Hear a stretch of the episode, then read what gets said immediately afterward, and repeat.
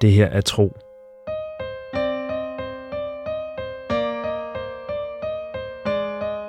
En eventyrlig podcast-fortælling i 55 afsnit.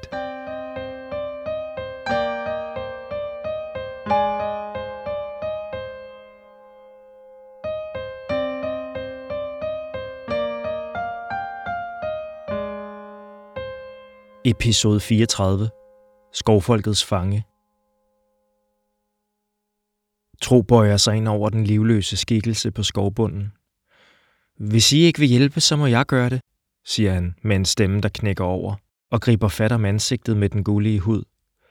Hvis bare han vidste, hvordan han skulle få øjnene til at åbne sig igen. Tro, siger Firas med skarp stemme. Hun er af vandfolket. Hun har gælder som en fisk. Hun kan ikke drukne. Den omrejsende lægger hånden på Tros skulder. Giv hende nu lidt ro. Tro kommer på benene og betragter vandpigen. Nu bemærker han de tynde sprækker på halsen bag hendes ører, og han ser, at de bevæger sig let. Han har godt hørt om vandfolkets evne til at trække vejret gennem de fine gælder på halsen, og nu hvor han får lejlighed til at se ordentligt på hende, kan han sagtens se, at hun må være vandfolk. Hun passer til de beskrivelser, han har hørt af folket, der bor ved kysterne på den anden side af de store skove. Lavere af vækst end både skovfolk og slettefolk. Og med en lys hud, der har en farve som den råmælk, der løber ud af foråret, når det lige har lemmet. Hendes øjne ser store ud, selvom de er lukkede, og det sølvskinnende hår går hende til langt ned ad ryggen. Mellem hendes fingre og de bare tær er der tynde lapper af hud, som utvivlsomt giver hende en fordel, når hun bevæger sig gennem vandet. En vandpige, udbryder Casu Virgio. Skovfolket har aldrig haft noget udstående med vandfolket. Hvorfor skulle hun angribe os? Tro tænker tilbage på angrebet på Aronshøj og den mørke skikkelse, han så i natten. Det kunne meget vel være vandpigen, der nu ligger foran ham, som det lykkedes ham at holde væk med sine skovevner. Hun passer godt til det omrids af en person, han så for under et døgn siden. Alligevel kan han ikke få det til at gå op i sit hoved. For hvis det var den samme vandpige, der skar slyngplanten over uden for Milanes horn og sendte ham i et fald mod skovbunden, så ville hun have fulgt efter dem i flere dage nu. Gemt sig i trætoppene og undgået at tiltrække sig opmærksomhed fra skovfolkets vagter, der ellers er i højeste beredskab netop i disse dage. Skulle et lille væsen med gullig hud og gælder som en fisk virkelig kunne lykkes med den opgave? Pludselig hæver vandpigens bryst sig. Hun trækker vejret gennem sin åbne mund og holder det et stykke tid, inden hun ånder tungt ud. Så åbner hun de store øjne. Først er hun helt rolig, som om hun er vågnet efter en dyb søvn. Så ser hun Kasu og Sola stå bøjet ind over sig. Kasu med spydet klar til stød, og Sola med spændt bue og et vagtsomt blik. Pigen udstøder et bange gisp. Hvorfor angribes jeg? Forhold dig roligt, så vil der ikke ske der noget, siger Kasu Virgio mellem tænderne. Bjørn træder frem. Spørgsmålet er, Hvorfor angriber du os? Det er høvdingens søn, der taler, kan tro høre. Det skrækslagende udtryk i pigens ansigt for selskab af en forvirret panderynke. I angribes ikke af mig, siger hun. Ha, kommer det fra høvdingens sønnen. Hvorfor prøver du så at liste dig ind på os? Det var ikke min mening, siger vandpigen stille. Hun fortsætter nærmest viskende. Jeg var så sulten og derfor vil du liste dig ind på os, angribe os og tage vores mad? Bjørn står rank, med armene over kors og en kugle i sin stemme, som Tro ikke har hørt før. Det kunne lige så godt være Atix Melanes søn eller Kali Isiris datter, der havde taget den mystiske overfaldsmand til fange, og nu havde sat sig for at forhøre hende, til hun afslørede alt. Nej, siger pigen, der er tårer i hendes øjne. I skulle ikke overrumples, i skulle slet ikke have set mig. I skulle have fortsat jeres festlige samvær om bålet. Jeg ville bare have taget en lille smule mad. I har meget. Jeg var så sulten. Og hvad med eksplosionen? Bjørn betragter hende med smalle øjne. Hvis det passer, når du siger, at du ikke vil angribe os, hvorfor var du så nær ved at sprænge Feras kære i luften? Pigen ser bare på Bjørn med forvirrede og bange øjne. Det kan jeg godt forklare, siger Feras. Sagen er den, at man som omrejsende må tænke over at beskytte sig selv og sin egen del.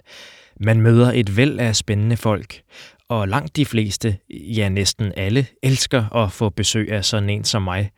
Man kan vel sige, at jeg beriger deres hverdag, at jeg med min viden og mine mange erfaringer bliver et lyspunkt i deres ellers formørkede verden, at de så at sige får mulighed for at leve en del af deres liv igennem mig, og at deres egen tilstedeværelse på den måde bliver smukkere, måske endda lettere at bære. Hvor kom vi nu fra? Feras klør sig i hårchauserne i nakken.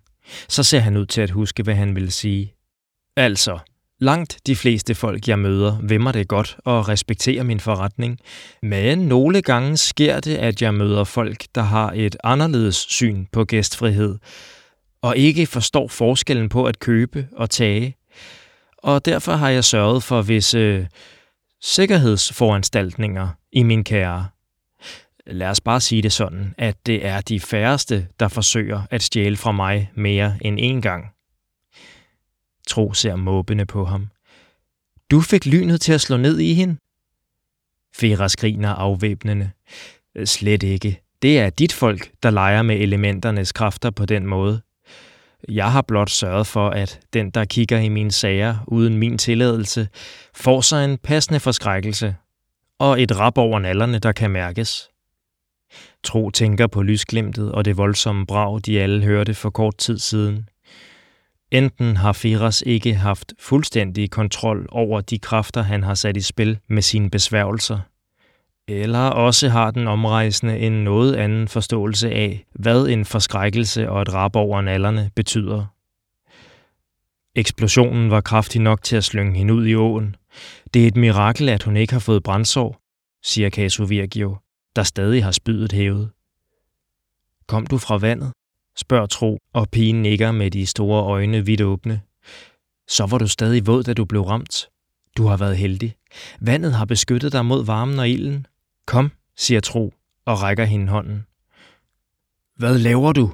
kommer det fra Casu Virgio. Mere advarende end undrende. I hørte hende. Hun er sulten. Vi må give hende mad og varme ved bålet, og så må vi lytte til, hvad hun har at sige. Tro smiler til vandpigen, stadig med hånden fremme. Hun ser tøvende på Kasu og Sola, der stadig har våbnene rettet mod hende. Så nikker Kasu til Sola og sænker sit spyd. Skovkvinden tager pilen af buen, men beholder våbnet i sin hånd. Både hende og Kasu følger vandpigen tæt, da hun med tro i hånden går hen til bålet. Bjørn ser rådvild ud som om tro ved at vise vandpigen venlighed er gået hen ad en sti, som høvdingens søn aldrig har vidst fandtes. Han følger tavst med de andre hen til bålet. Har du et navn? spørger tro vandpigen. Skal mit navn lånes af dig? Vil det blive passet godt på af dig? Pigen følger velvilligt med tro hen til bålet, men afslår hans tilbud om at låne et tæppe. Det går op for tro, at pigens hånd er varm, nu husker han, hvad man også siger om vandfolket, at de ikke oplever kulde eller varme på samme måde som andre af Syrias folk. De kan, efter hvad han har hørt, være i selv det koldeste vand i dagevis, uden at deres krop bliver livsfarligt nedkølet. Tro forstår ikke, hvad pigen mener med at låne hendes navn, men Feras kommer ham til hjælp. Sådan er talemåden blandt vandfolket, de tror på, at man har en særlig magt over andre folk, når man kender deres navn. Fordi man har mulighed for at gøre hinanden godt eller ondt, når man kender hinanden. Der er derfor et stort ansvar forbundet med at bruge andre folks navne. Er det ikke rigtigt forstået? Pigen nikker. I så fald, siger Tro, vil jeg gerne låne dit navn, og jeg vil passe godt på det. Du må også låne mit navn. Jeg hedder Tro. Jeg kommer fra sletterne. Tro, gentager pigen. Tak. Nu har jeg dit navn. Jeg lover dig at passe godt på det. Jeg hedder Lysanne, siger hun alvorligt. Og Tro, der er hurtig til at sætte sig ind i skikken blandt andre folk, svarer hende på passende vis. Tak. Jeg skal nok passe godt på det. Firas og Birn præsenterer sig også, og det samme gør Kasu og Sola, om end de to skovfolk fortsat betragter pigen med mistro og ikke lægger deres våben fra sig. Tro byder Lysanne af maden, der stadig står fremme, og pigen tager hurtigt for sig. Et dybt suk undslipper hende, mens hun propper munden med brød og tykker på en af Feras små pølser. Da den omrejsende rækker hende et bager pæremost, ser hun nærmest lykkelig ud og drikker dybt. Det er længe siden, du har spist, konstaterer Tro. Lysanne nikker og tykker af munden. Jeg har kun fået tang de sidste mange dage. Der er ingen fisk i åen, og ingen dyr at jage i skoven, siger hun skønsomt, inden hun igen fylder munden. Hvor kommer du fra, og hvad laver du alene i skoven? Casu Virgio ser strengt på hende. Lysanne besvarer hans blik med en alvorlig stirren. Jeg leder efter min søster. Hun spiser mere roligt nu, hvor hun har fået stillet den værste sult. Og min by ligger der, hvor havets vand søger ind over land og blander sig med søernes. Tro ved, at floden Pau delvist udspringer fra havet nær isfolkets øer.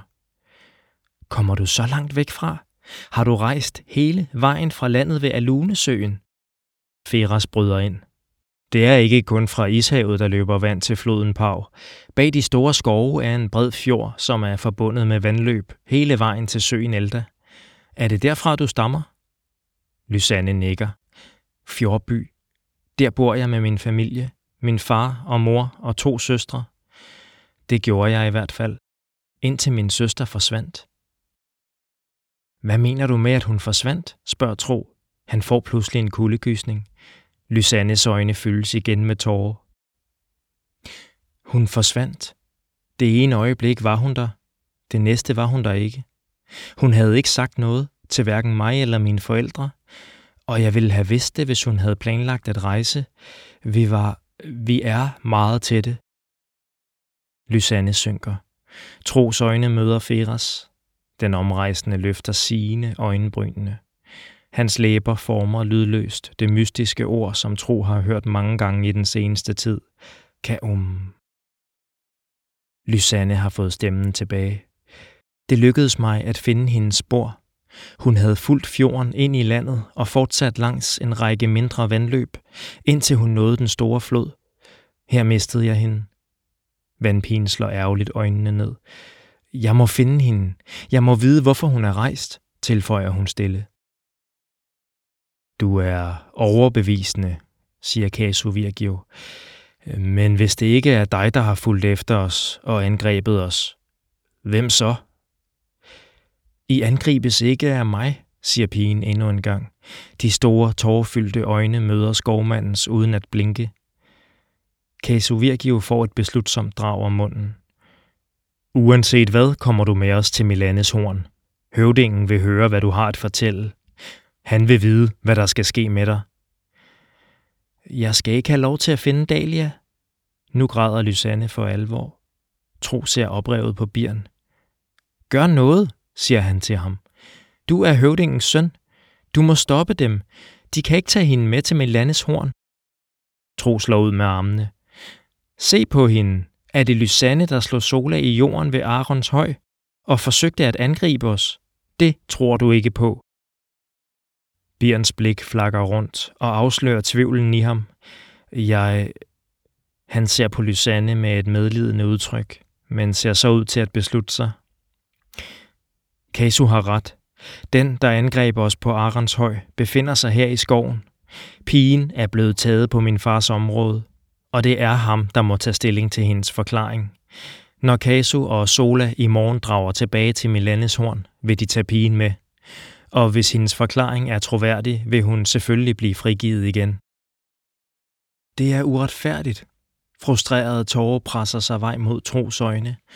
Da han ser på bieren, kan han ikke skjule sin skuffelse og vrede. Sådan bliver det. Vi rejser tilbage mod Milanes horn med vores fange ved morgensolens første lys, siger Caso. Tro ser på Lysanne. Hører hun et ord af, hvad der bliver sagt? Hun sidder stille og ser frem for sig med et tomt blik i det tårvede ansigt. Tro stryger hende over hånden, men heller ikke det reagerer pigen på. Kasu vender sig mod Birn. Og du kommer med. Bjørn løfter overrasket hovedet. Nej, jeg vil ikke med tilbage. Jeg fortsætter med Feras og tro. Kasu ryster på hovedet.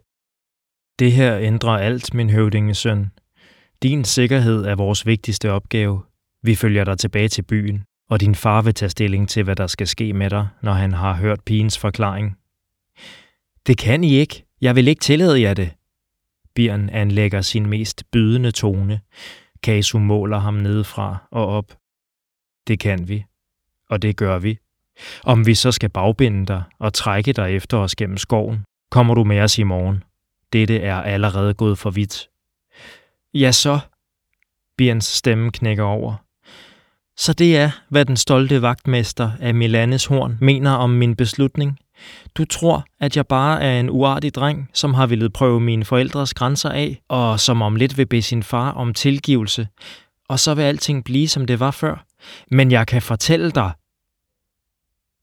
hvad det er, Bjørn gerne vil fortælle Kasu, finder Tro aldrig ud af. Han hører kun en tung, knasende lyd, og mærker en varm og våd fornemmelse i sit baghoved. Så eksploderer hans verden i et lysglimt af smerte, som hurtigt bliver afløst af et dybt mørke. Det sidste han ser, inden han forsvinder, er Lysanne, som står bøjet over ham og holder en stor sten i hænderne, glinsende af blod. Hans blod. Sådan slutter denne episode af Tro. Se et kort over alle byerne i fortællingen på tropodcast.dk. Her kan du også se Christian Funders flotte illustrationer. Tro er skrevet, indtalt og produceret af mig. Jeg hedder Mikkel Prytz, og jeg håber, du vil lytte med næste gang.